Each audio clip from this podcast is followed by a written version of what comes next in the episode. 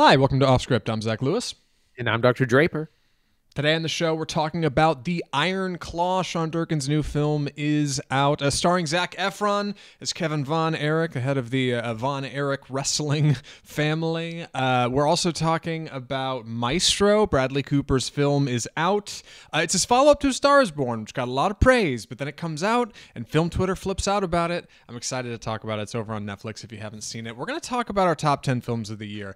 A contentious list. So contentious. So many contenders this year. Uh, we could, we could not only could we not nail it down, we couldn't even nail down what day to do it. It's today. Today is the day. We're talking about the top ten list. I'm excited to tell you guys uh, what our favorites were. And before we get to all of that, we need to start with the news. Our first story this week: uh, Scream Seven loses director Christopher Landon. Oh no! Firing the following the firing of Melissa Barrera and the voluntary exit of Jenna Ortega, uh, director Christopher Landon is out of Scream Seven. Is Spyglass doomed, Andy? Uh, like, is there ever going to be another Scream movie? What, where are we going with this? There absolutely w- will. Like those movies are too profitable to make too much money to not continue to do them. Uh, this version of the cash cow is going to have to be on pause, which is a shame because I think the most recent one, Screams Six, yeah, Scream Six, I think was actually the most profitable in the entire series. So they were poised to just like keep churning these out and making money, printing money. But now since we've lost our two leads, uh, Melissa Barrera and Jenna Ortega, it it makes sense that we would probably the whole project's probably going to fall apart and anyone attached is not going to want to stick with it for the for the time being. Uh, Christopher Landon is the horror specialist behind Happy Death Day and Freaky. Hollywood Reporter's got the review here, uh, and he would have been taking over the directing team for uh, Radio Silence, uh, who was the the directing duo who was directing Scream and Scream Six, Scream Five and Scream Six. Uh, they previously did uh, God, what's that movie with Hide and Seek? Is that the name of it? It's actually not a bad, not a bad little horror feature. Uh, anyway, they got these movies going. Now they're moving on to, to bigger and better. Uh, Christopher Landon said it's it sucks and that everybody should stop yelling about it on Twitter. He also said this was not my decision to make. Um, jury's still out on where Scream's headed. I guess they're probably going to take at least a year off, right, Andy? I mean, that's what I'd be doing. Just try to. I mean, you might have to reboot. Next you might have to reboot again, which is weird doing having done such a recent reboot just a couple years ago. But uh, the all that's left are weak, really weak supporting characters that most people don't really remember. Your headliners are gone, so you might have to just reinvent the wheel again. But luckily, horror uh, allows you uh, the license to do that. I think they should go in a radically different direction and hire Kyle Edward Ball of Skinamarink fame to produce mm-hmm. Scream, whatever new Skin- Skinema Scream, Screamarink. Uh, I we'll see what happens next for Scream. It just seems to be like a series of uh, worse c- compounding problems, real uh, snowball problem over there, uh, and obviously not good for Paramount, who is uh, really heading that. Um, you know, they're already not having a great year. Um, this doesn't help. Uh, but who is having a good year, I'll tell you, is Amazon. Amazon Prime. Amazon, dude, Jeff Bezos is having a great year because Prime Video ads are coming on January 29th. Amazon just announced this to everybody. Did you not hear? Did you not get the email? Yeah, they're putting ads on Amazon Prime. Andy, what do you know about this? A belated Christmas present to us all, indeed. Ads coming to Amazon Prime. Now, this is different from other streamers who have done this. Uh, when Netflix introduced their ad tier, it was cheaper and it was something you could opt into. Amazon Prime's taking a different approach where they're forcing ads on you onto their existing price tier. And if you want ad free, you have to pay an additional $3. So they are making the ad tier the standard basic tier of their their programs. It's a little bit different ap- approach. Um, they claim they're not going to be very invasive or be less than traditional TV and other streamers. Uh, we'll see, but this is definitely frustrating. I'm I'm genuinely considering canceling Prime. I mean that, and I've told people that, and they're like, "What do you mean?" What do you mean you're thinking about canceling Prime? Like everybody has Amazon Prime. But like really, I, I don't use Amazon Music. I've got Spotify, right? Like I, I like Prime Video fine, but I already have a handful of other services. And on top of like the absurd number of disparaging stories regarding like workers' rights and like how people are treated in Amazon warehouses, despite all of those, um, my packages don't even show up on time anymore. Is it just me or does Amazon kind of suck? You know what I mean? Like maybe I'm wrong. Are you, are you, you agree with me on this? I mean, I've noticed that too. You know, when they first Dude. started, they yeah, you could order a package at at 10 in the morning and have it by noon and now it's yeah, it's taken several days and now the allure and, and, advantage of having prime and now plus having to pay three more dollars for the uh, the ad tier. But what a lot of these streamers are getting back to is what traditional TV was, be, because it was basically a double pay system. You got paid to run a show, and then you got paid again to put ads during that same show. And the streamers have been missing out on ad revenue for a long time, and now it's uh it's upon us. I'm so over it. I don't want to watch ads. I've been enjoying not watching ads, and I appreciate that Amazon has an option for me. It is absurd that I have to take the extra step and opt into that now. And if I don't, like, I'll just continue getting content and they'll just get, you know, ad revenue on top of what I already pay. Like, I think that's super lame. I don't like it. Um, you know, whatever. I don't know. Any other takes? Obviously, I'm not canceling Amazon, right, Andy? You're not either. And Anything else on this? I, I I wish I had more. I mean, uh, it, it's just more of the, uh, just more of, of what we've seen that yeah, the ads are here to stay, and every streamer is going to have an ad tier. Mm. Keep it here on off script for more from Amazon Prime. Uh, co- the color purple trounces Aquaman 2 at the box office this weekend. Big surprise, I think. Uh, people I think Trend said Color Purple may not crush it. I didn't know who was going to do it in like the flurry of films that have come out over the holiday. Uh, somehow, Color Purple rises to the top. Andy, what's the story here? Man, well, the box office is so different this year compared to most weekends, and especially last year. Aquaman, the first Aquaman, which came out in 2018, was a huge hit, made over a billion dollars. DC's highest grossing uh, like film kind of uh, ever in the last 10 years or so. Uh, swims it sinks as the as the outlets have said and uh, the color purple is finding an audience uh, i was looking at times i remember looking on like christmas eve or, or like christmas day and everything was sold out from like the 4.30 show into the evening completely packed completely sold out um, it's a big hit the musical is back between this and wonka and next month's mean girls we might have have a bit of a musical resurgence upon us.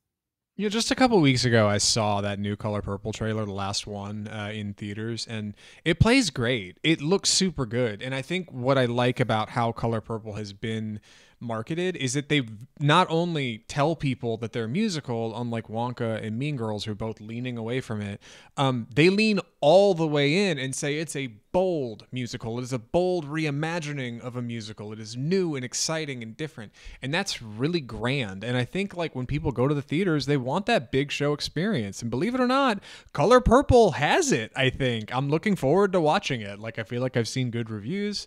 Um, I don't know. I, I I think Color Purple might be a W all around. It's produced by Oprah and Steven Spielberg. Big names attached.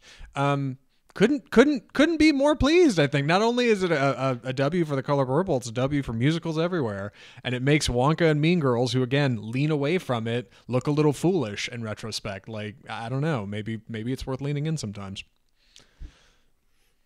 Yeah, abs- absolutely. Like like we've said the this has been a down year for the, the, superhero pick. A lot of people think that it's done. We're we're over the, superhero era. Um, I don't think that that's true at all. It's just been a, a bit of a, a bummer year, but it, it, has been interesting what kinds of films have been big this year. We have things like the Mario movie, Barbie, Oppenheimer. It's definitely a different landscape. It is important to point out that we still have not uh, recovered from pre-pandemic pandemic levels at the movies. Uh, we're down almost 40% still from 2019, which was kind of a banner year in cinema in the cinema box office.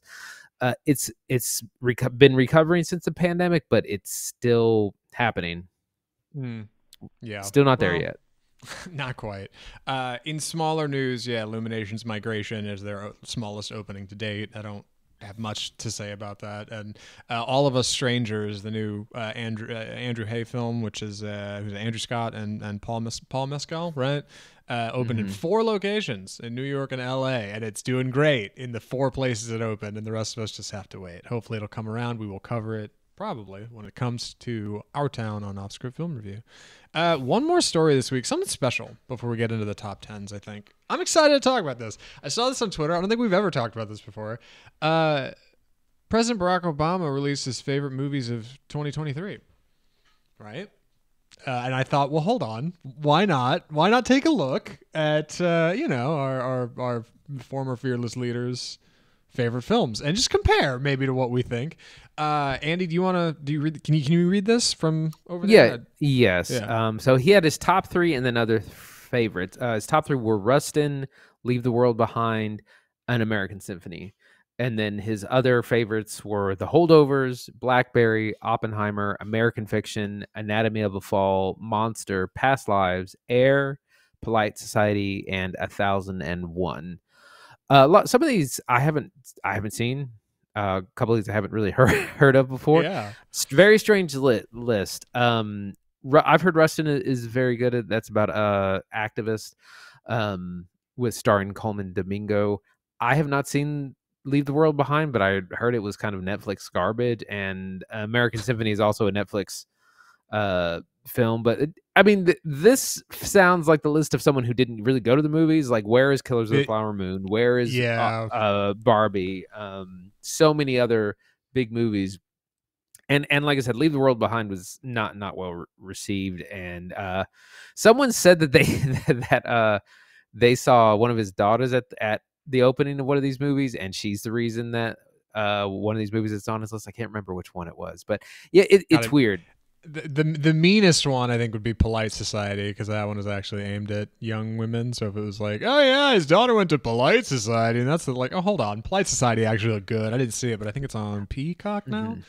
Um, yeah, I like I didn't see these these top three he's got here. Rustin Leave the World Behind American Symphony. He explains that his studio produced those. Fine. He, he, puts a big fat line break. That's cool. I get it. Like shameless plug. And hey, Colman Domingo got nominated for a Globe for Rustin, I think. So like for what it's worth, there's something good going on there. Um, the top half of his list reads great. Holdovers, Blackberry, Oppenheimer, American Fiction, Anatomy of Fall. Okay, yeah. All right, past lives, I'll take it. Gets a little weird with Monster and A Thousand and One. Uh, have not talked about those movies ever on this show, I think, and we do a movie podcast every single week. Uh, and then Air, the Nike film. I guess yeah, the things I'm surprised to not see, I'm gonna say, are things like Killers of the Flower Moon, right, or maybe Barbie. Like I thought that that might make an appearance. Holdovers makes sense. No Spider Man is a little weird, but respect. I think he had the first one on his list back when that came out. Um, no Skinamarink. It's my favorite joke to make, but come on, like it's it's the most radical, eh, one of the most radical ones. Um, no Mission Impossible. Hard to believe. I guess it's been a great year at the movies, and this this list feels a little ginned up. I think.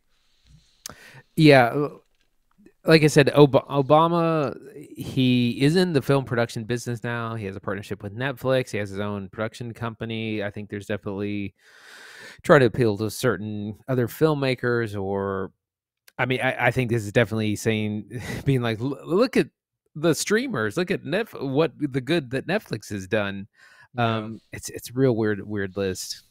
No You know what would make respect the for me. You know to make the industry better? Less less woke, more original screenplays. That's what we need. That Yeah. that's Like, that's why what is- Obama's missed here. Why is Air on here? Why is the corporate slog uh, and BlackBerry. and Black? Yeah, the, the corporate biopic. Like, how how are these Yeah. even movies that get made? I don't. Um, Hey, you know what? You know, I don't know. He could have gotten weird with something like Zone of Interest, though. I suppose even even he can't get his hands on that film. Uh, I, a fine list, I suppose. We'll be talking about our top tens uh, here in between our reviews, but first we need to get to our first film of the week. I think we've got to move this along. I'm excited to talk about this movie. I I have tried to go in knowing as little as possible about this story. I have a couple friends who are who are into wrestling, uh, and also are local to Dallas, where the events of this film take place. Uh, so I try to go in fresh. I'm excited to introduce you to it and talk about it. Uh, the movie is uh, The Iron Claw. So the Iron Claw is the story of Kevin Von Erich of the Von Erich wrestling family dynasty, played by Zac Efron. Von Erich is a beast of a man, huge, hulking creature uh, who is a wrestler and is working his way up to become uh, the world wrestling champion. His father uh, is a brutal, uh, brutal man, former wrestler as well, who's very excited for his son to move up, but also encourages his other sons uh, who have this long, goofy blonde hair, and like one's got an odd bowl cut. All of them are encouraged to get into wrestling or at least some kind of sport in some form or fashion. There's Kevin, there's Kiri, there's Carrie, there's David, and Mike. That's them in order. Uh, and they are all working towards the same goal of getting the family belt. But there's a little something odd about the Von Erich family, a family curse uh, that they say in the film that uh, disaster may befall them right right when they're right when they're right next to success, right? Just like what happened to their dad. And uh, slowly over the course of the film, we discovered that like I don't, I don't know. Fam- family brings us together, um, but boy, you you can experience some, some challenges. Uh, it is a unique watch, and it, I think it might be some of Zac Efron's best work, along with Sean Durkin, who uh, directed this feature. Uh, excited to talk about it. Andy, what did you think of the Iron Claw? I thought this was really phenomenal, and it had high. I had high high hopes for it, and and it definitely stood up. Uh, it's an examination of. Uh, this curse that runs through their family it's kind of the curse of, that's brought about uh, by their father it's, it's, one of these kind of self-fulfilling prophecies but it's essentially uh, about these uh, really unrealistic expectations that get put on all the family the the father has um, like his favorites. He was like, "Well, you know my favorite." And he literally lists his favorite kids like one through four, and he's like, "Those rankings can always change." Um, Those rankings can he's change. Always yeah. pushing these kids harder and harder. Uh, there's a, there's a, a scene where Kevin Von Erich, Zac Efron's character, is clearly very hurt outside of the ring. It takes a long time to get up from a bump, and he's like, "You got to get up faster than that. You got you, you think you're gonna get gonna get the belt?" Um, and it's it, it, just shows like it tells us it shows us what the curse is and really it's essentially about toxic masculinity to use a buzzword but it shows us how those kinds of expectations on uh, young men can really destroy them and and their families. I thought it was really phenomenal really incredible um, acting from from Zac Efron both a physical transformation and just he's the emotional heart uh, of the film. Um, and man, it's a tragic story. It's almost too tragic to be believable. Like if this were fiction, you'd tell someone to like you know cut lighten it up. Like dude, you, you can't have this happen. But it, you know if, that's really what went down. Yeah, uh, you're absolutely right. If this were fiction, some screenwriter along the way would have been like, "You got to edit this and tighten this up. This doesn't work, and like this this doesn't come together. People aren't going to like."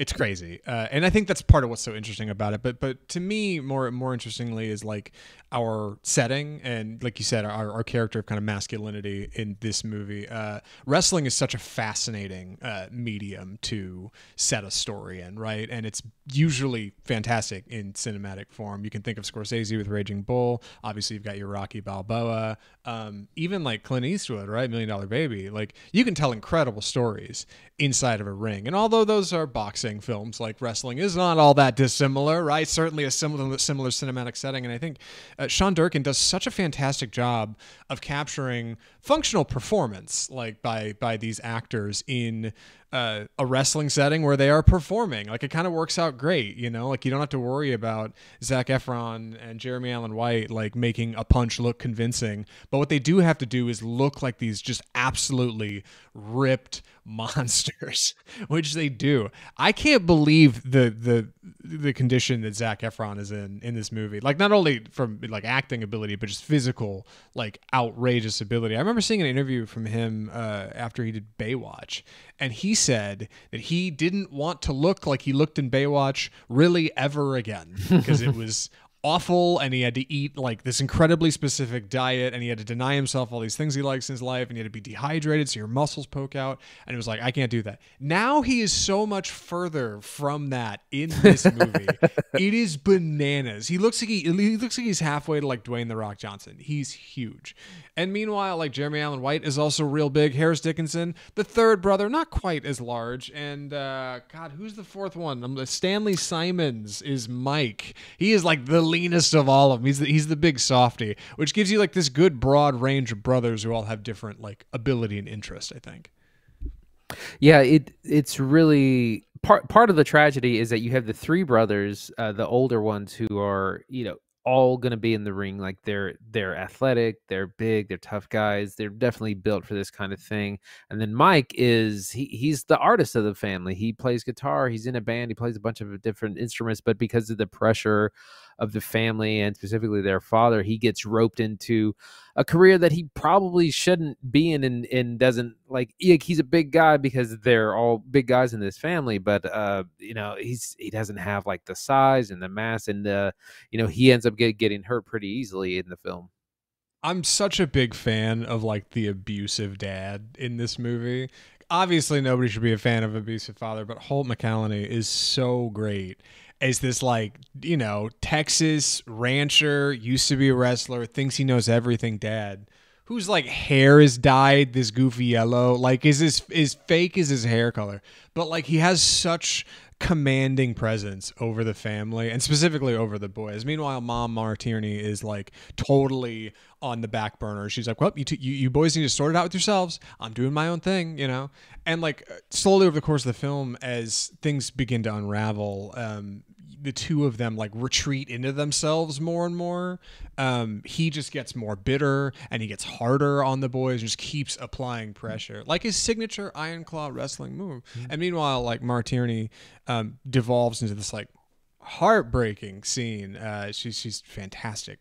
Um, really fantastic performances from our cast all around. Like really, really tremendous.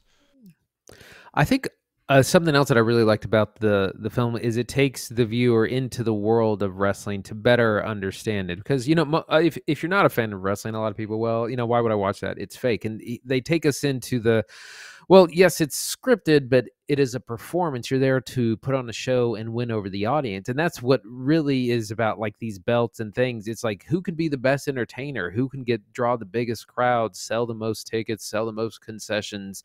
Uh you, you know, and it's interesting because Zac Efron's character is really good in the ring, but he's really terrible on the mic. Like he when he goes to do the the promos of like this Saturday I'm gonna be yeah. meeting up with whoever and I'm gonna I'm you know doing that that whole Sunday Sunday Sunday kind of he's terrible. He got stutters. He's not confident. And then the the the taller uh, David Von Erich, um, played by Harris Dickinson, like he's the opposite. He's he's much better. He's a much better showman, and he kind of helps bring that around. But it, it brings the audience the audience into that world to understand it a little bit better about what they do, why it's important, and what they're what they're trying to achieve. Because it, no, it's not a fight like a boxing or a wrestling mat or an MMA or something like that. It's a different kind of entertainment.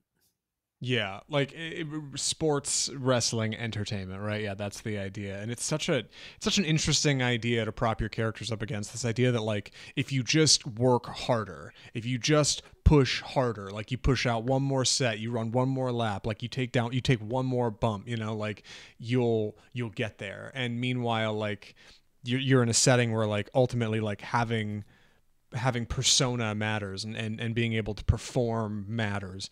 And like having having gravitas on camera matters. Like really interesting like and a fascinating little like like blender to drop your characters into and just whirl them all up and run them into each other you know and it happens like you, fists fly in this movie people fight like there's a bit of violence for sure but in the same way like you get so much of the energy of like what i think wrestling entertainment should be like some of the promos that are reshot in here with like i don't want to give any wrestlers away if you're a fan but um, they they have so much energy to them. Like, and the music drives up under them, right? And uh, Durkin just like has these long, slow, slow pull pull ins on the ring and these TVs playing stuff. Like, it just it just has such a it's such a vibe. Like, and it's such a delight to watch. Not to mention like a lot of classic rock in the soundtrack, which is great, and of course 70s Dallas, which looks like a great place place to hang out. I'm sure it was hang out the Sportatorium in 1976 um, everything just feels very like authentic and and and just takes you right back to uh, your Von Erich Ranch.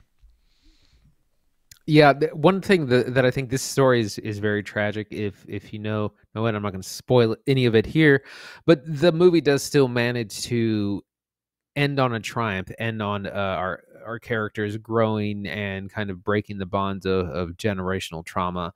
Um, but it is at, at a at a high price. But it, it because some people are like where is this how how is this story going to end like where do we get where do we end but we we do like most movies we end on a triumph i think yeah sorry i couldn't tell You, i couldn't tell if you cut out or not for a second i thought i thought i, thought I lost you uh no i think overall like iron claw ends up ending in a place that feels uniquely satisfying. And it's a bit of a magic trick because if you've heard, yeah, loose reviews from people like us who are like, wow, there's a lot happening in this movie. Like, it can seem really daunting, can seem really intimidating. But, like, I think there's a soft spot at the center of this movie that's, um, really gratifying once you kind of drive to it. Uh, also, like I said at the top, like tremendous performance from Efron. I think it's his best work. I'm sure there are people out there who are like, no, no, High School Musical's his best work. Respect. Really though, I, he he is going to a new place like with a movie like this. If he can keep turning out movies like this, I don't know. I don't know what he'll do next. Um, really fantastic. Really fantastic all around. Andy, any other thoughts for recommendations? I'm ready. Andy, would you recommend The Iron Claw?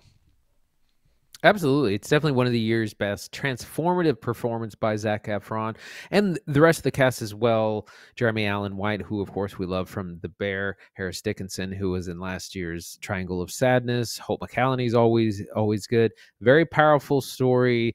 Really takes you in into this like kind of down and dirty world of, of professional wrestling and people trying to make it big in this this career. Um, bit of a heartbreaker, but uh highly recommend. Yeah, I'm in the same boat. I think Iron Claw's super good. Great movie to take dad to. And I know it's like, hold on, generational trauma, but like really, it's it's gonna be like classic rock and like wrestling and like all of those are things that like dudes will connect to. And I think like ultimately uh, the message is not gonna rattle anybody's cage. It's a good time. Like it's it's surprisingly good. I think a little long, um, but not not nearly as I should say, much more engrossing than the other feature we're going to talk about and in this episode, Maestro, which we need to get to. Uh, but first, before we do, uh, we need to talk about something that's been particularly heated. Like I said at the beginning of the episode, we have been working on this thing day and night. We've been down in the lab, like cooking up the best possible lists we can come up with, and I'm excited to reveal. Um, Andy, do you want to do the honors? It's time for the death of cinema.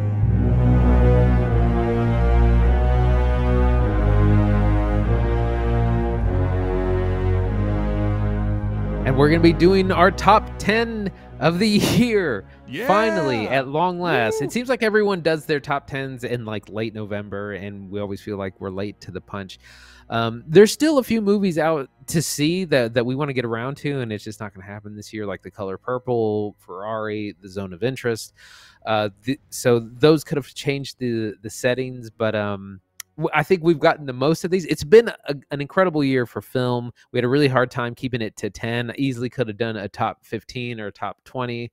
Um, it's nice to see a, a year filled with with this many kind of good and different movies because the last couple of years it was actually a little bit light. I remember 2021 only having a top nine because I didn't think there were 10 uh, films that that deserved it. So, uh, Zach, why don't you start off with your I don't know where do you where do you want to start? Your top five? Or, you know, uh, yeah, I was gonna say 10? we always how do we we always this? struggle to get through these. I'm gonna th- throw a, a real curveball at you this year. Can I just read my ten?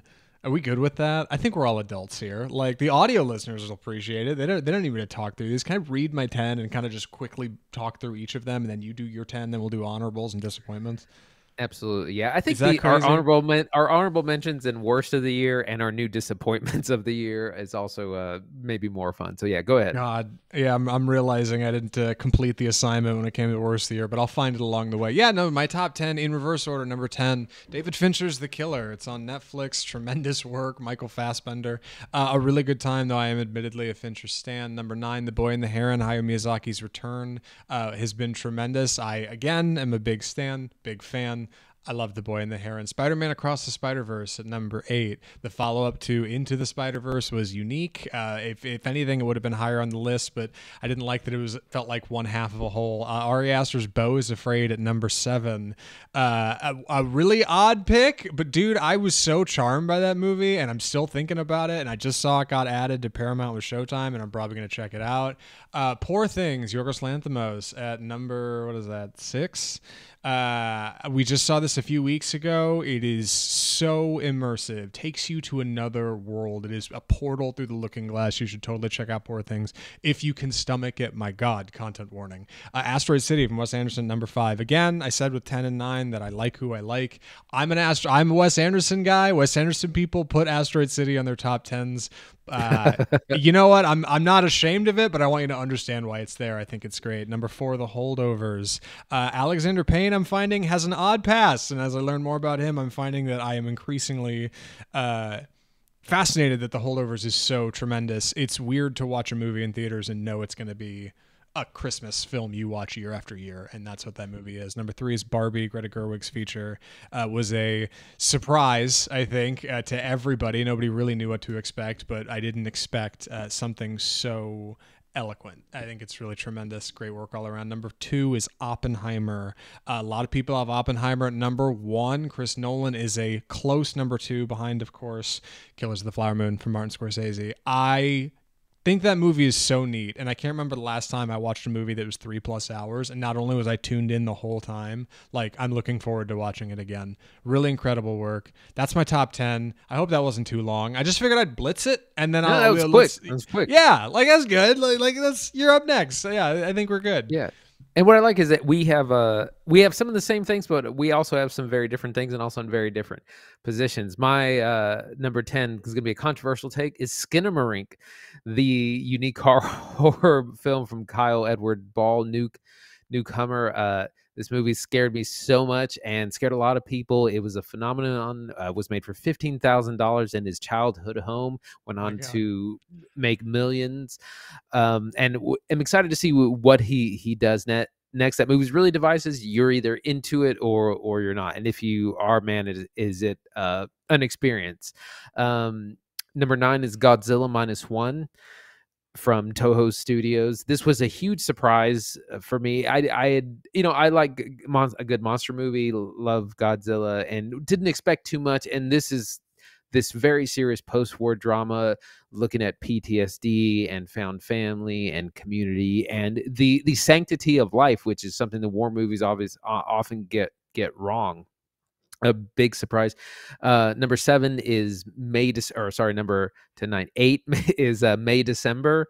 Uh, the Todd Haynes drama that star Julianne Moore and Natalie Portman, exploring some very difficult subjects and a movie that is ultimately about its victim, uh, which I kind of didn't didn't expect there, and the the kind of growth that that character has. Really good performances and taking on some real tough subject matter. Uh, number seven is The Iron Claw. Big, I mean, we just talked about this. Phenomenal movie, very tragic, uh, great performances, and just really dives into a, a lot of difficult subjects. Oppenheimer at number six of course, one of the movies of the year. Love to see um, Christopher Nolan do his thing and kind of make people talking in rooms real interesting because that's really what it is. It's a political drama for the most part, um, but it just moves along and keeps you engaged the entire time. Really impressive. Coming in at number five, Killers of the Flower Moon, Martin Scorsese's latest uh, epic about the murders in uh, Osage County, Oklahoma great performances from DiCaprio, De Niro, and newcomer Lily Gladstone, who everyone says is a big front runner for uh, to to win uh, that leading Os- Oscar. Uh, number four, Barbie. Of course, from Greta Gerwig, this movie took uh, the cinema by store, highest grossing movie of of the year, as it competed with Oppenheimer. It's amazing that they both did so so well, um, but a very powerful film taking on women's issues and highlight, highlighting those. One of the reasons I think it succeeded is it was because it was a movie by by a woman for for women, which a lot of times people forget. Like this reminds me of the Marvels. The Marvels is a movie with starring women for men. Like superhero stuff is still aimed squarely at men and boys.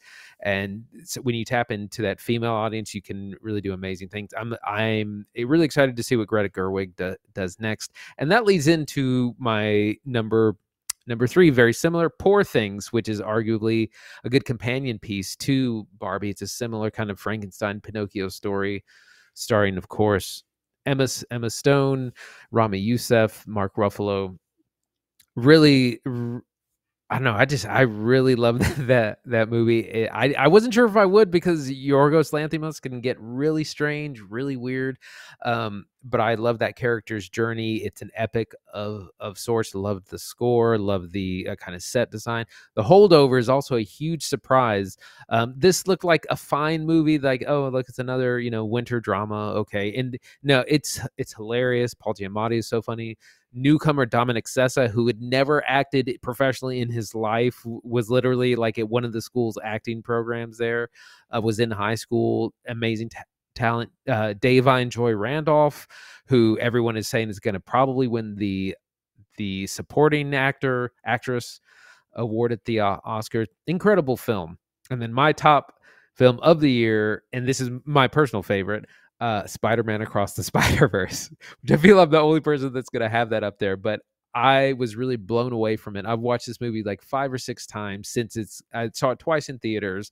Um, it gets me every time the the art style in the different universes it uh, we delve into gwen stacy gwen a spider gwen story has a big emotional impact but it's uh, our our main character miles morales of course deals with not belonging. He's told he doesn't belong in this spider society in this uh, he's he's a problem he doesn't belong and that's really a parallel to real world places where he's being told he doesn't belong. He deals with betrayal from his friends, and it ends on like this was my Empire Strikes Back. Like it ends on this big cliffhanger, and I would I re- I can't remember the last time I saw something and where I was like, oh, I can't wait for the next hour of this, and then it ended, and I was like, oh no, like I just wanted to see more because I was so engaged at, at the story.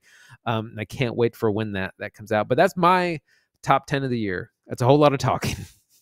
no, it feels like a whole lot of talking, but you move through it real efficiently. And also, I'm impressed at how much trivia you had on each one of those. Can I can I offer a couple of comments regarding your your your sure list sure you sure catch your breath?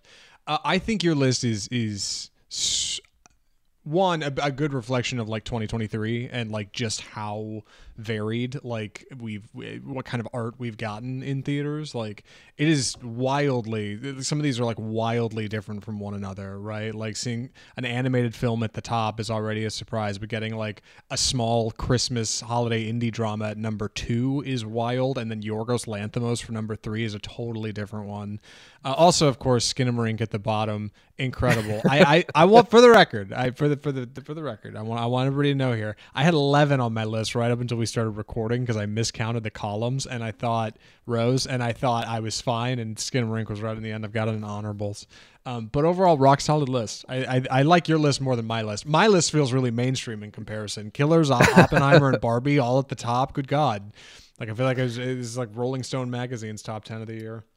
Yeah, there's a lot of pressure to you know rub elbows with all the rest of film Twitter, the film bros, and try and find you know measure things only for what is the most art house um, but I, I, think of things like just cultural impact and box office i think have like barbie will have changed th- what the studios do moving forward because no one that movie was made for 150 million dollars and it killed at the box office and the studios are probably going to take away the wrong lessons but it, it changes things and I knew people that saw that movie four times in theaters. Everyone dressed up. I, I remember I saw an interview with Greta Gerwig where she was like, everyone dressed up and she didn't know why. She was like, no one told them. No one that they're just everyone got so excited, and it just made so much sense to like cosplay to this movie that it, it was just this massive event, and it helped revitalize the struggling box office. You know, in in a summer where everything was flopping, uh, The Flash, Mission Impossible, Indiana Jones, all these kind of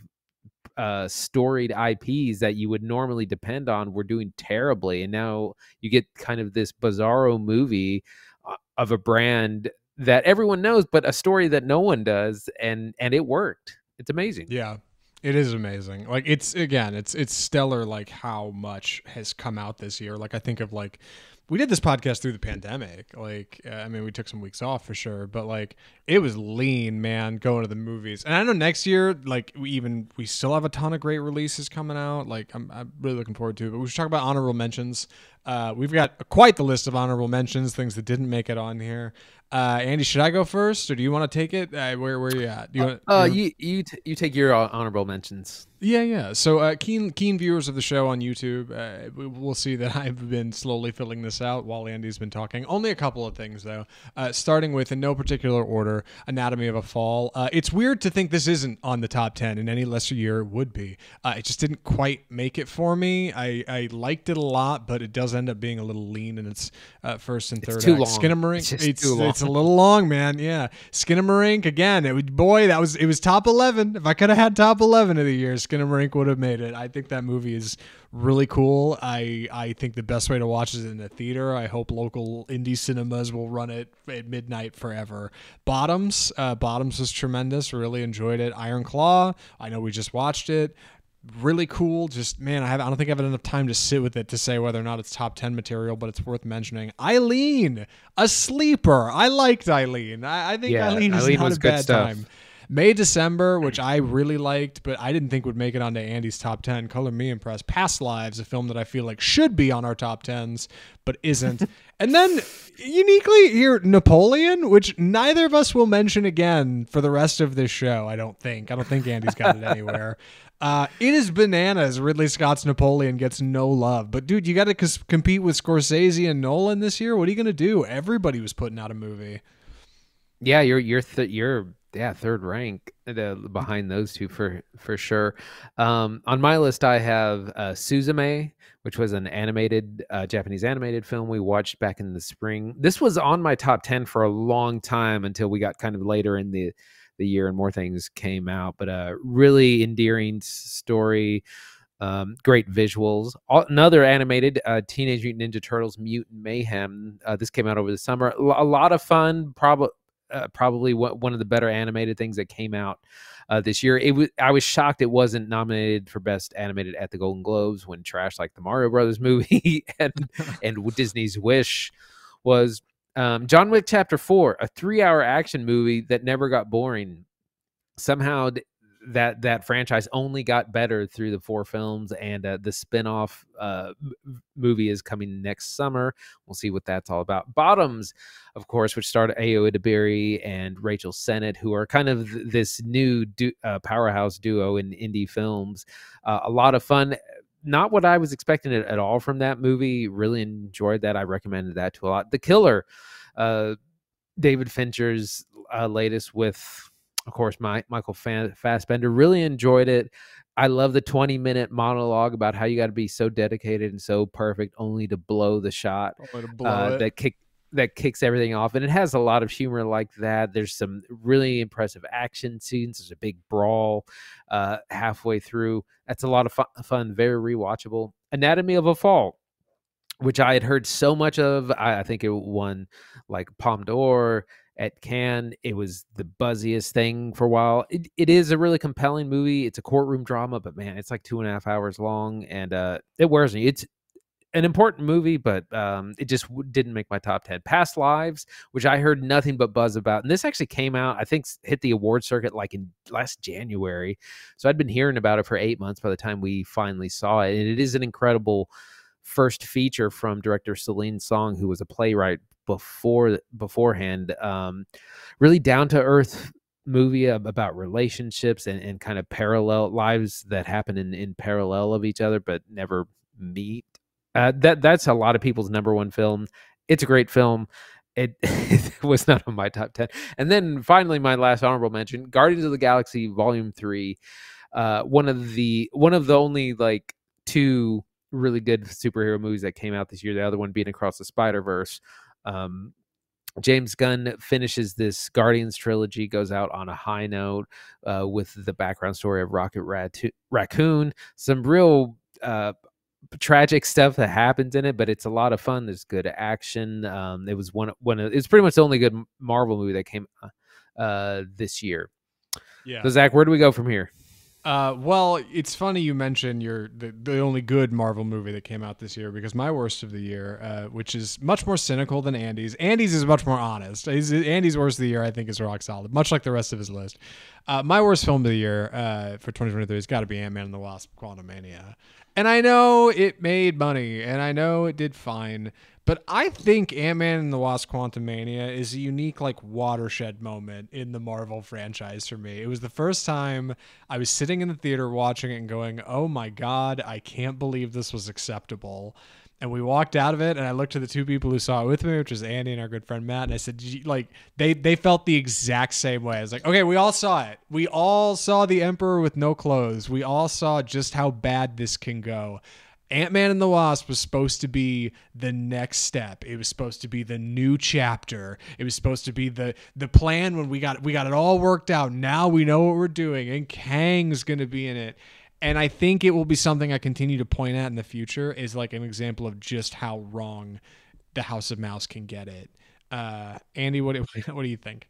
It was total. Well, just to comment on that, it was total hubris. Um, it was more, you know, what people have deemed Marvel slop, where they're just started cranking out these mediocre superhero movies with mediocre B, C, D, E list heroes, and are expecting to make huge amounts. It's like no, you got to bring back the the heavies if you want people to be, stay interested in this genre.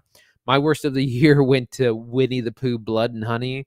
which uh, Winnie the Pooh entered public domain, and uh, someone decided to make a horror movie based on them and it was just real it was like a hundred thousand dollar movie it was really bad really low budget uh really kind of exploitative eh, too a lot of kind of unnecessary nudity um and it man it was just boring and it is getting a sequel and uh more money so we'll be seeing more about that. We may or may not review it for the show.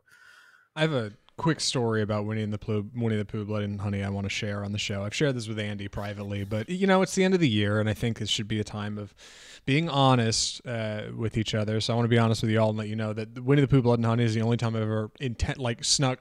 it's the only time I've ever snuck Chinese food into a movie theater so I could eat it in the dark while I watch um, Winnie the Pooh Blood and Honey is basically at a, a, a, AMC at a mall near near me, and right in the food court there's uh, Chinese food, and I took a flat Tupperware dish, got there a half hour early, walked to the food court, bought orange chicken, got it all in there, slipped it into my like belt between my belt and my and and walked snuck snuck into the theater with it and ate it with the fork. And not even that delight like saved that movie. Winnie the pooh blood and honey is so terrible it's so bad. like, and they're gonna make another one, and they're gonna make more of like the schlocky Disney knockoffs. I know Jan- what Steamboat Mickey is is now in the public domain. That Peter Pan. Soon. Yep, yeah, they're they're already doing a Bambi thing. Like, I get it, but like, not dude, it's so bad. The people who went and saw it with me were basically all high schoolers who were like vaping and on their phones. Like, it was just miserable the whole time. Like, nothing good about it, man. It is straight to Redbox trash. Don't go see it. It's so bad. Moving on to uh, some more disappointments. Uh, this is the list of, for me is actually pretty long. Um, Shazam: Fury of the Gods, Indiana Jones and the Dial of Destiny, Saltburn, Saltburn. which we'll talk about more in a second. Uh, Ant Man and the Wasp: Quantumania, The Flash, and um, I maybe shouldn't say this one uh, because we're going to review it soon. Maestro is on my disappointments. I got Maestro on mine too. Yeah, no. So, uh, sh- go ahead so well with Shazam Fury of the Gods again more more superhero slop. And and again this is yes the DC thing is changing with James Gunn taking over. This movie was still bad. Like if they hadn't changed course this wasn't I mean it wasn't going to be well received. It's somehow the first Shazam was actually pretty this is a fun mo- movie. Somehow he gets stupider in this one. Indiana Jones and the Dial of Destiny is a movie 20 year 20 30 years just too late in the making uh, the Indiana Jones formula is just kind of dated at, at this point in time. Um, a movie like that is where you would have cutting edge action sequences, and now we have so much more of that and things like John Wick. So it just none of it worked. The story doesn't work. The the artifact or mystery thereafter isn't uh, compelling. Um, man, it, that was a huge miss. And I mean, it didn't look at no point did that trailer ever look good, but um, and it was worse than than, uh, than I thought. Um, we've already talked about Ant Man three, The Flash. I was supposed to do this. Uh, t- uh, what do we call it? Otherworld, multiverse. Sorry, Multiverse. multiverse story. Instead of having, I heard this on another podcast. Instead of having one annoying ca- character as the Flash, you had two. Uh, I don't know why they decided to make the Flash like the uh, comic relief in this universe. He's kind of annoying, and you made two of them, and you made the second one even more annoying than the first one. The effects are bad. A bunch of weird cameo porn by the end, uh, with cr- dead Christopher Reeve showing up, um, George Clooney, Nick. Ca- I can't think of names right now. Nick Cage Yeah, I, Just, I know. we've, been, we've been blitzing these lists. Yeah, yeah. so bad. Um, and then I, I want to touch on Salt Saltburn. Um, and we, I think Zach and I saw both this great tweet that said, you know, Emerald Fennell, the director, is so much better than Emerald Fennell, the the the, writer. And yes, and and that's exactly true. The uh, Saltburn has such style. It has really interesting char- characters, great soundtrack, and then just a plot that goes nowhere and kind of really misses the the point of class warfare. Um, man, a big miss. And I, I she gets one more out of me, and if and if she does it again, I I, I think I'm done with her. Saltburn is on my disappointments of the, of the year too, as well as Maestro. I probably a perfect way to round this out because I just have a, a, a tighter, smaller version of what Andy's already said. But to expound on that a little bit, Saltburn has moved from what I assumed would gen- easily be a top ten spot to late tens to honorable mentions uh, to ultimately disappointments for me. It is slow and not over like the course of watching the film, over the weeks of thinking about it since I've sat with it, because I'm so charmed by the look and the feel and the vibe of Saltburn. I want to be in that universe. Like I want to spend time in that place. Like I, I love the look of it and the feel of it. But just like its character, like I end up becoming like deluded by this belief that like what I'm seeing is reality and that like any of this is possible. Like ultimately it is shallow and vain and vapid and it swings at the wrong people. Not that any movie should swing at anybody, but like it just seems like Fennell misses the mark. Like and it's funny, like I I felt similarly about promising young woman with a unique ending of like having the cops show up and save the day. It's like, really? That, that that's how we're gonna round this out. Suddenly, law enforcement is valid. Anyway, like Saltburn is weird, and while I really like the look of it, I have to accept that it's mostly due to its cinematographer, who also has shot all of Damien Chazelle's work and does really great work. Maestro, meanwhile, we need to talk about, and that's why I think this might be the perfect pivot, right? I think I think this might be the perfect dismount from our list, so we can talk about Absolutely. it in full. Uh, all, all, all in all, comments on 2023 andy before we jump in i mean any any last minute thoughts recommendations God, I mean, i think an, an incredible year. I think the proliferation of film is, is back up to kind of normal. Well, we say that, and then we had the the strikes this year, so next year's output is going to be a little bit less. I I think, but 2025 is going to be great. Um, an incredible year, I, I think, both in popular film and also like indie art house stuff. Uh, just so many good stuff. We we had a hard, like I said, we had a hard time keeping it to just ten. So many good good things. Uh, and just fun time, great experiences in the cinema. Things like Oppenheimer and Barbie were were amazing to see with the crowd. So yeah, really incredible year.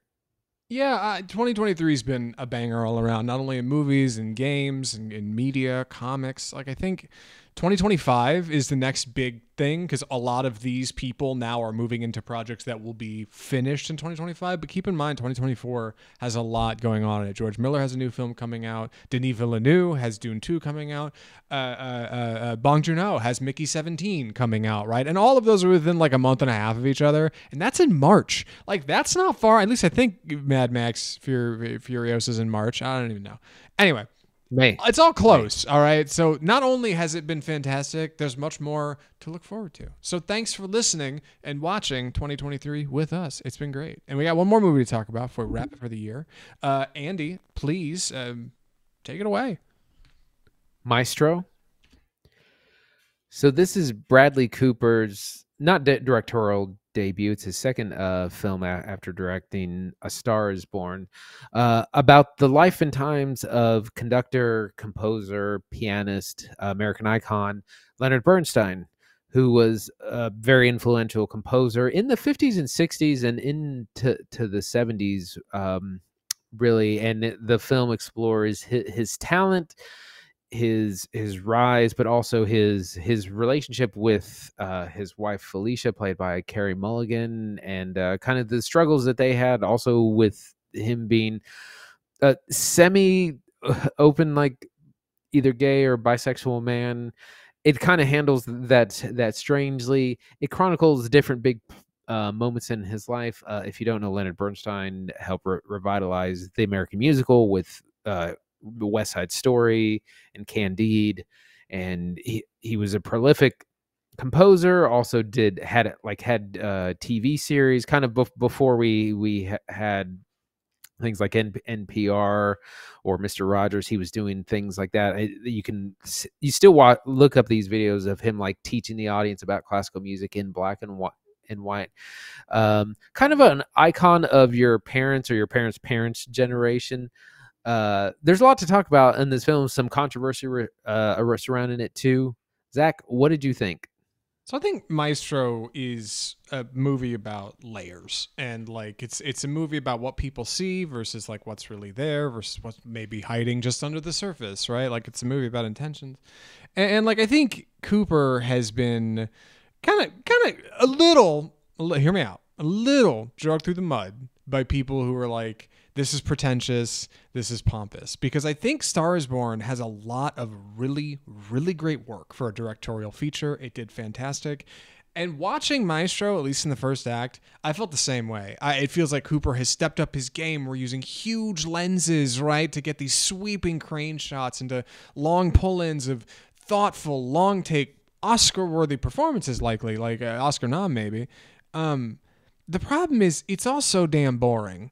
And and boy, it it it, it just doesn't doesn't it, it stays in this spa- space of boring for far too long. And and you end up checking your watch and then you check it again and you check it a third time and you're like oh my god how is this movie still have a half hour left? Um the story of Leonard Bernstein I think is is told in a big way. I think it's aimed I thought wrong. that like a half hour in I was like oh my Dude, god there's so yeah. much left yeah yeah yeah yeah like it, it, it, really like even I should say the the first probably probably first act for epilogue maybe is in like uh, uh, the prologue really is black and white before we kind of shift to color. Um, and I got bored in the black and white part. Like, and that's not even half of the film. Like, and I've seen other people saying the same thing. Like, it's a it's an issue of pacing real bad. And and and he's the you know it's it's hard not to pin that on Cooper, right? He's he's the director, of course, as well as the star. Um, he he he he immerses himself in the role of, of Bernstein. Like he he's really been in this. All of the music in the film is Leonard Bernstein, right? You have all of this authentic architecture, locations, places, feelings, conversations. Like all of this has been pulled in, and it's really tremendous. But like it's just just aimed off the mark a little bit and ends up being too dry. Andy, I talked way too long about this. What do you think? Um, I really struggled with it as well, and this movie should be right up my alley. Like I was a classical a musician yeah. for for for you know almost twenty years. I got three degrees in, in classical music performance. Um, this should be my bag, and I I could have not been more bored. And the movie just can't decide what it wants to be about. Like it's it's kind of showing important moments in the, this person's life, but it doesn't really get into a why he's so talented, why he he was such kind of an important musician and why he was such an important icon in in American music making.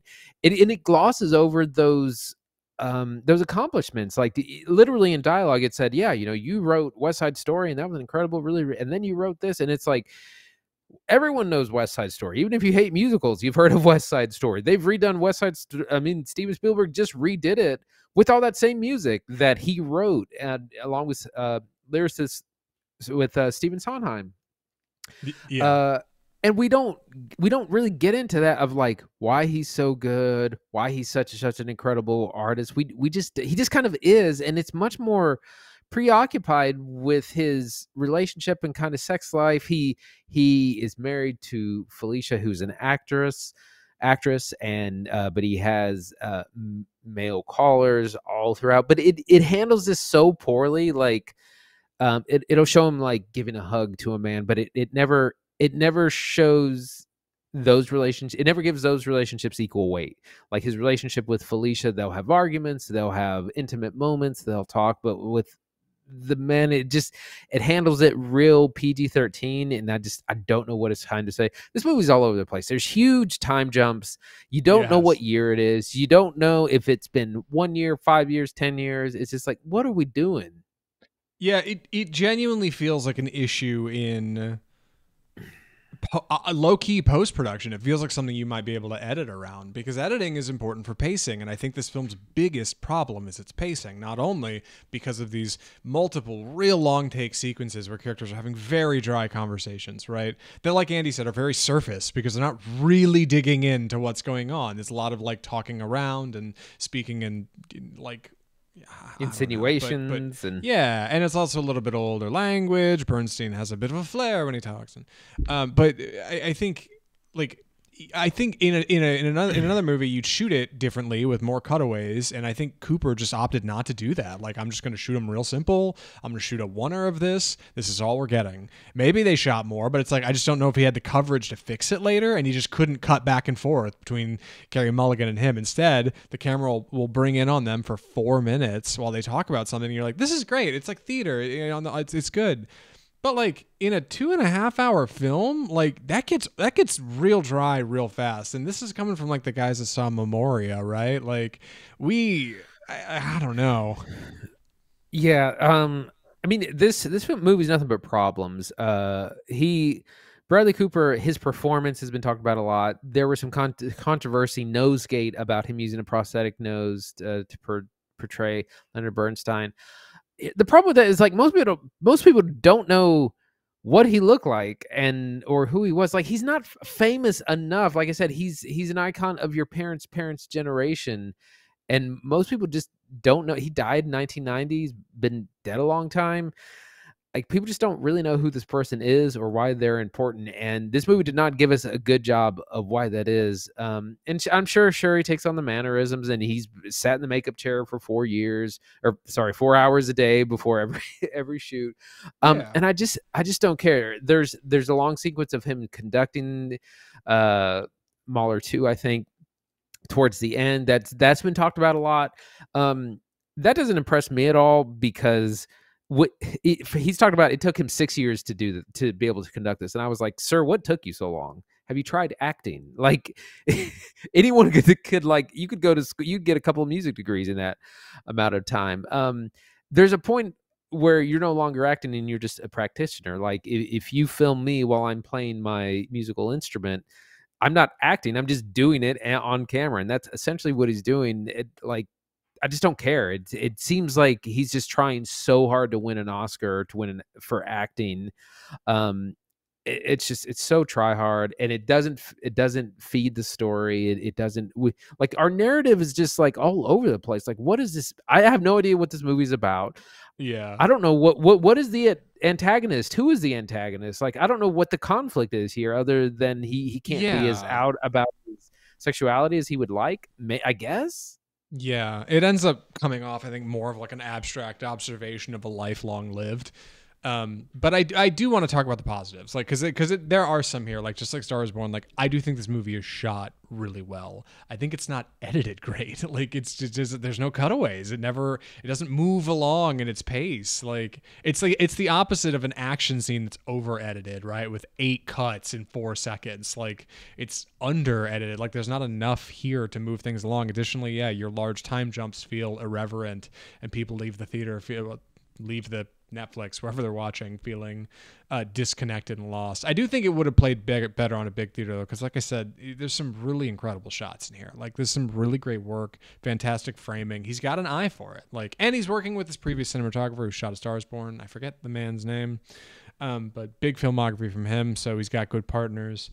I think performances are great. I do. Like I think Cooper's got this light airiness to him. He ages into Bernstein great. I will admit with Andy, it's a bad prosthetic because it doesn't make it not look like Bradley Cooper at all. Like he definitely still looks like Bradley Cooper. It's not there's never a point where I'm like, "Boy, that's not Bradley Cooper." Maybe I'm just maybe I've seen too many movies, but Carey Mulligan meanwhile is tremendous. Uh, this is her big performance of the year. It Reminds me of Anne Anne Hathaway and Eileen, mm-hmm. right? Like in the way that this is the thing that she read and thought, I'm sinking my teeth into this. This is going to be huge. I've only got a bit part in Emerald Fennell's next movie. I got to make this one count. She's Yeah. great. This is tremendous She- work. They, they they'll probably both get a nom for it. Like in any lesser year, they would.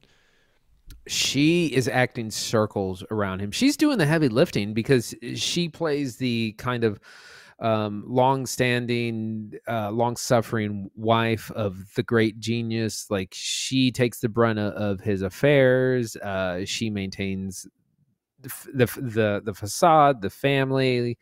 Um, and it- she also tragically uh, died of, of cancer which is portrayed in the film like, like Carey Mulligan's doing an amazing job. And she's not wearing a ridiculous prosthetic.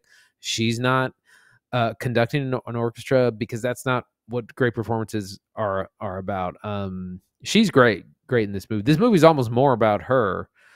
Um, go ahead. and I, I I do want to reiterate a the music's tremendous and and b like I I think I really do think for what's here like I think Cooper left it all on the field but what I think he left there is just not exactly what people want I think in his mind this like two and a half hour like thoughtful piece on this like life and times this person like I I, I think he could watch this to you know five five five more five times a week if he wanted. Like this is this is really great art. Like and, and in that way like he made it for himself and i think that's what every good artist should do. You should make artists for you art for you you know? And then if other people come along and like it that's where that intimate connection springs from. Like and i believe that. I think this is bradley cooper's maestro 110% like i just think it's too disconnected from like the language most of us kind of speak cinema through, right? Like it's it's it's too slow, it's too disparate, it's too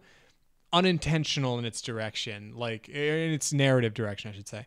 Like it just misses a couple of points so finely that it ends up being a big blunder. It's like a it's like an Olympic runner tripping over the first hurdle.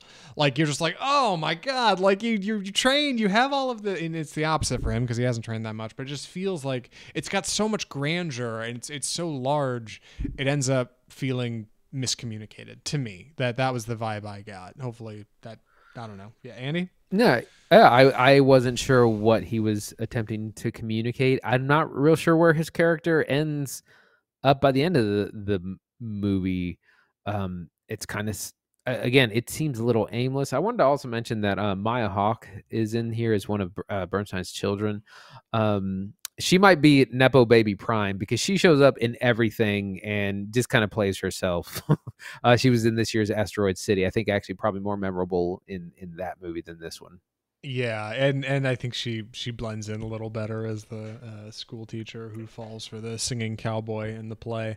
Um, yeah, Maya Hawke, like she shows up in this movie, and I definitely leaned I leaned up in my chair. Is that my, is that Maya Hawke? And then the whole rest of the movie, I thought that sure is Maya Hawke.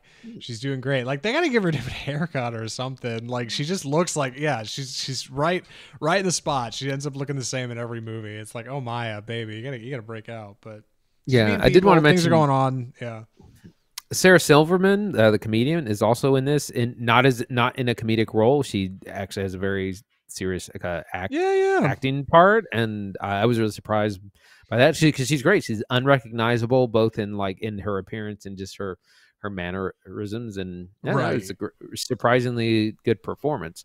Yes. Um, Not I think that's all. I have. I know. I think say. I think I'm running out of steam too. One more thing I will say, um, just like any any any any of these big Netflix features, like I wish I could have seen this in a movie theater. I know that would have been a bit more disparate, but I think the visuals are really strong. Watching it at home just doesn't Yeah. quite put you over. Like I think that would have helped the experience. I wish Netflix was more engaged in that. They don't seem to really want to invest in theatrical screenings. They just kind of do them liminally. So catch them when you can. Um, yeah, the next time something big from Netflix comes down the pipe, even if you're not sure about it, I guess try to go see it in a theater if possible. I wish I'd seen this there. Andy, what did you think of Maestro? Sorry, would you recommend Maestro? It's been quite the episode.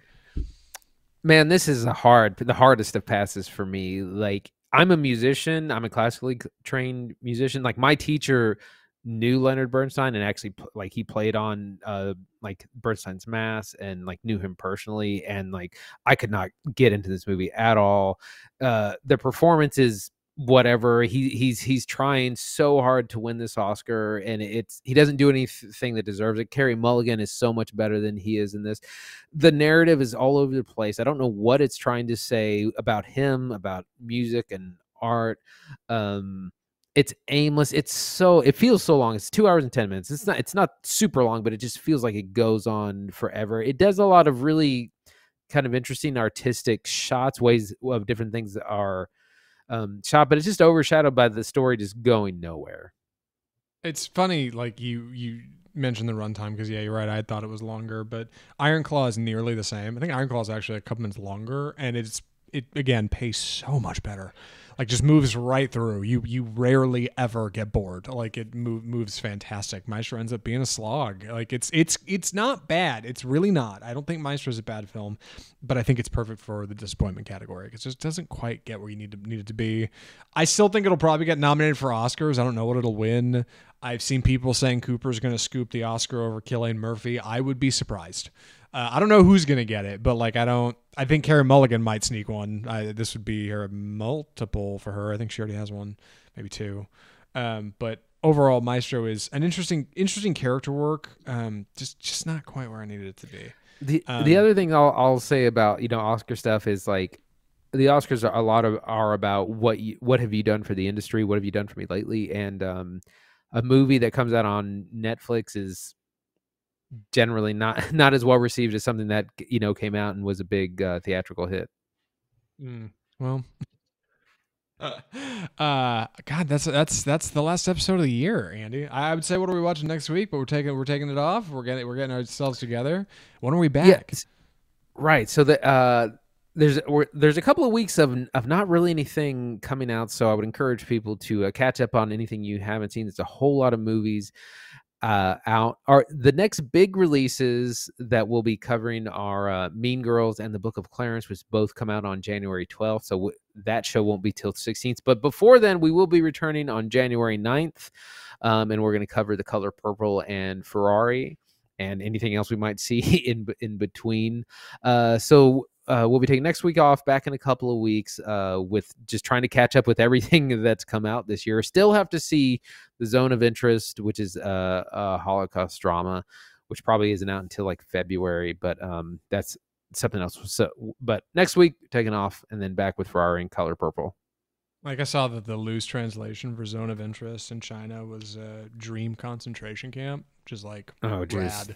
Uh, yeah, no, would love to see Zone of Interest. We'll cover it when it comes out. Uh, meanwhile, I've been hearing good things about Ferrari, Michael Mann's Ferrari, mostly that it's a Michael Mann feature and that it actually has a bit more juice than than appears, which is good. Big performances from uh, Adam Driver and Penelope Cruz. Also, uh, I'm looking forward to The Color Purple. Like, uh, not only because of what I said previous, but because of the box office. I mean, look at it. Like, it's not it's doing well. People are talking. Scott word of mouth. It's moving. All right, I want to go see it. It's gonna be good stuff. And uh, we'll see about Mean Girls. I don't know. Book of Comments looks fun. Mean Girls probably fun. Anyway, if you enjoyed the show today, if you spent any second of a second of just a little bit of 2023 with us, listening to us ramble about movies. If you enjoyed the top 10 of the year, maybe had some feelings on our disappointments, honorable mentions, right? Worst of the year. Uh, the best way to correspond with us is you can email us at mail at offscriptfilmreview.com. Email, you say, but I listen to podcasts. I do social media stuff. Well, of course, we're in all the usual social media places Facebook, Instagram, Twitter. We're around. You can comment over there. You can follow. You can subscribe. You can also subscribe on YouTube where really big things are happening for your off script boys. I'm not kidding. Big things going on over at YouTube. We're hitting milestones. We're checking boxes. All right. Big things going on. Come check us out over there. We're on all the usual podcast outlets iTunes, Google Play, Spotify, iHeartMedia. You can find us there and follow. You might be listening there right now. You can also leave a rating and review. If you have a second on your way out, right, just swing by that App Store, hit five stars. We really appreciate it. App Store, Review Store, wherever you review your. I got to dismount. Anyway, it's been a great year for movies in 2023, uh, and we have really enjoyed spending it with y'all. So, from all of us at Offscript, the home of bold cinema, I'm Zach Lewis. And I'm Dr. Draper. Thanks for watching.